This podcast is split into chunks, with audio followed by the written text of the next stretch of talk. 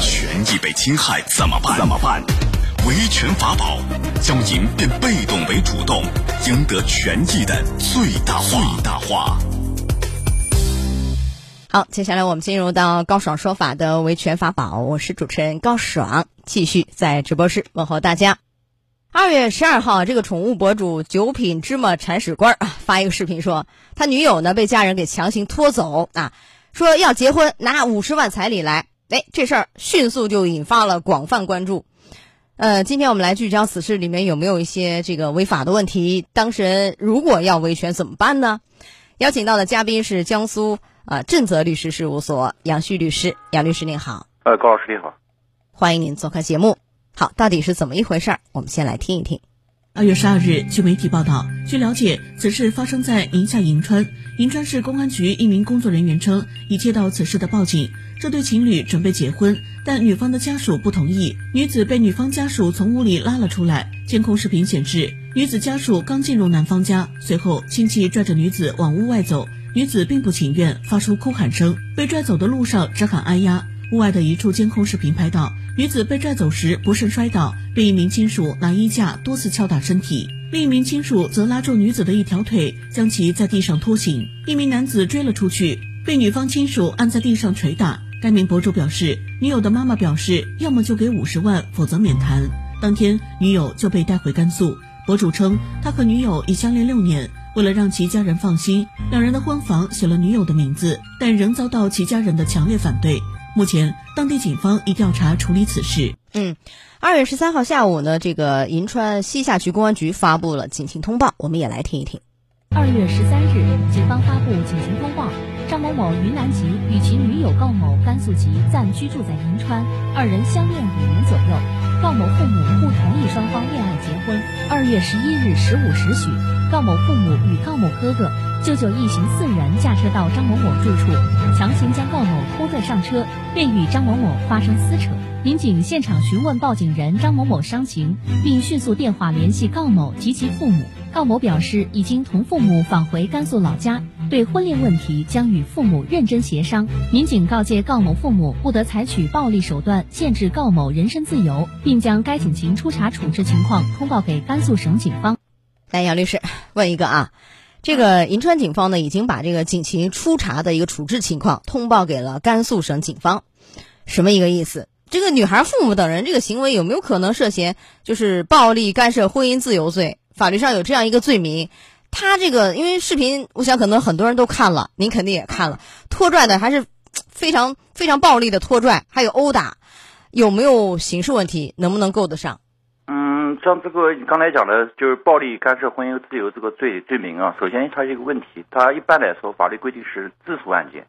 啊，自诉案件什么意思呢？就是作为这个受害人自己向这个法院向这个提起诉讼，就是属于自诉案件。如果他自己不诉讼，一般就不受理。那我们假设，如果当事人有自诉，是否他父母等人的行为可能就涉罪？嗯，仅仅是一次这种情况，我个人认为还不完全构罪。一般是情节比较严重的情况下。那什么是情节严重呢？造成一个很严重的后果。对，一个是后果，后果是如果后果也分轻重，也分比较严重和非常严重这种情况。呃，一般的话就是说，多次比如已经劝阻过了，警察也跟他谈过话了，也不应该去暴力干涉，仍然多次发生这种现象，他如果自诉的话，有可能就是两年以下有期徒刑或者拘役。那您说的多次就是三次以上吗？法律上界定？嗯，这个法律上这个还没有这种方面明文，一般还还是严重程度去决定。或者有一些其他比较严重的伤害，别人造成了死亡、自杀有这种情况的暴力婚，那种情况下是两年以上了，有期徒刑了。最高是多少？像这样的？最高是七年吧，我想。七年。对，目前来看，似乎这个刑事问题够不上。呃，目前看，仅仅一次这种情况，而且自己他也不愿意提起这个诉讼，呃，这个自诉，那就根本够不上。但是，呃，从目前的这个程度够不上，比如说有没有可能治安处罚、罚款、拘留？这个有没有可能？这样管理处罚法是。家庭纠纷，家庭纠纷的情况下，一般来说，从公权力一般不会怎么过多的干涉。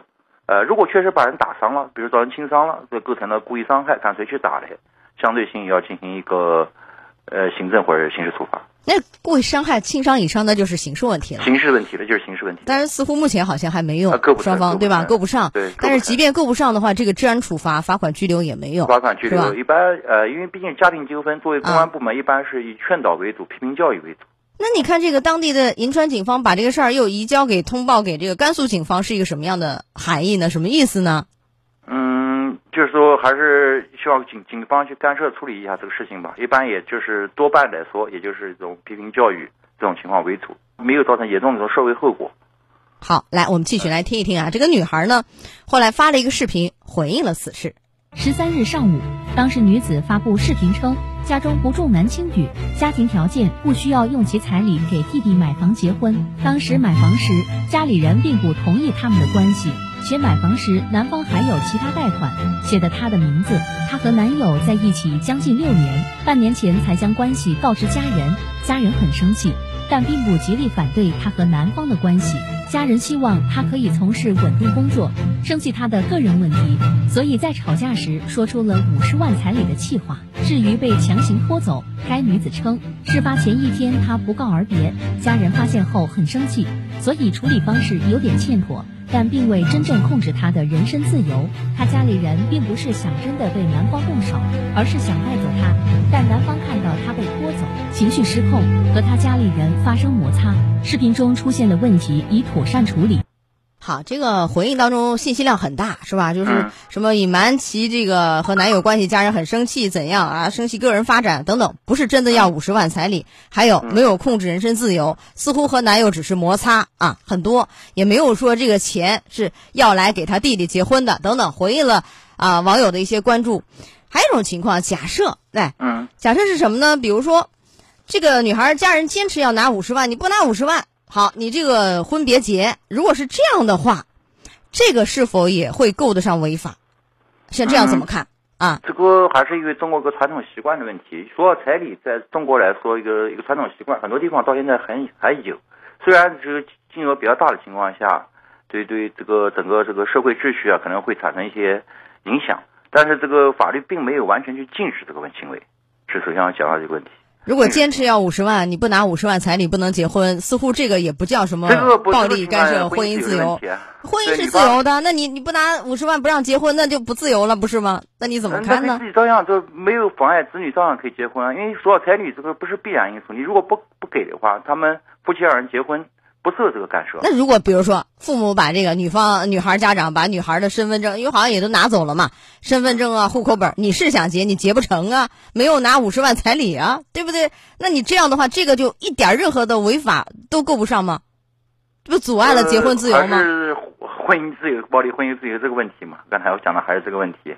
呃，我不想嘛，因为牵涉到家庭因素，一般还是先批评教育，然后后面再看后面一步怎么办。因为这个，因为这个五十万的金额在各地的影响也不是，各地的判断也不一样。如果在南方五十万可能并不多，哦，在也不少了问，题五十万是很高了。五十万在南方也不少了，咱都是工薪阶层了，哎是不是？嗯，嗯，所以如果有这样的行为，呃，警方劝阻又不改，怎样？这个也有可能够得上暴力干涉婚姻自由罪。不是，这就是说这这种情况下，啊如果女方这个这个女方是受到确实是家庭的胁迫引起的，这对公诉方可以主主主动可以提起来好的，这个暴力婚姻家庭。最后有没有提示给您二十秒？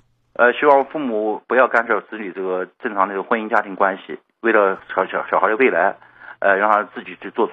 嗯，好的，也希望通过这个几方的呃一个和解，或者说一个达成一个比较好的一个结局啊。好，好来到这儿结束我们今天的维权法宝，非常感谢杨旭律师。好，杨律师再见。呃，高老师再见。高爽说法节目收听时间：首播 FM 九十三点七江苏新闻广播十五点十分到十六点，复播 AM 七零二江苏新闻综合广播二十二点三十到二十三点。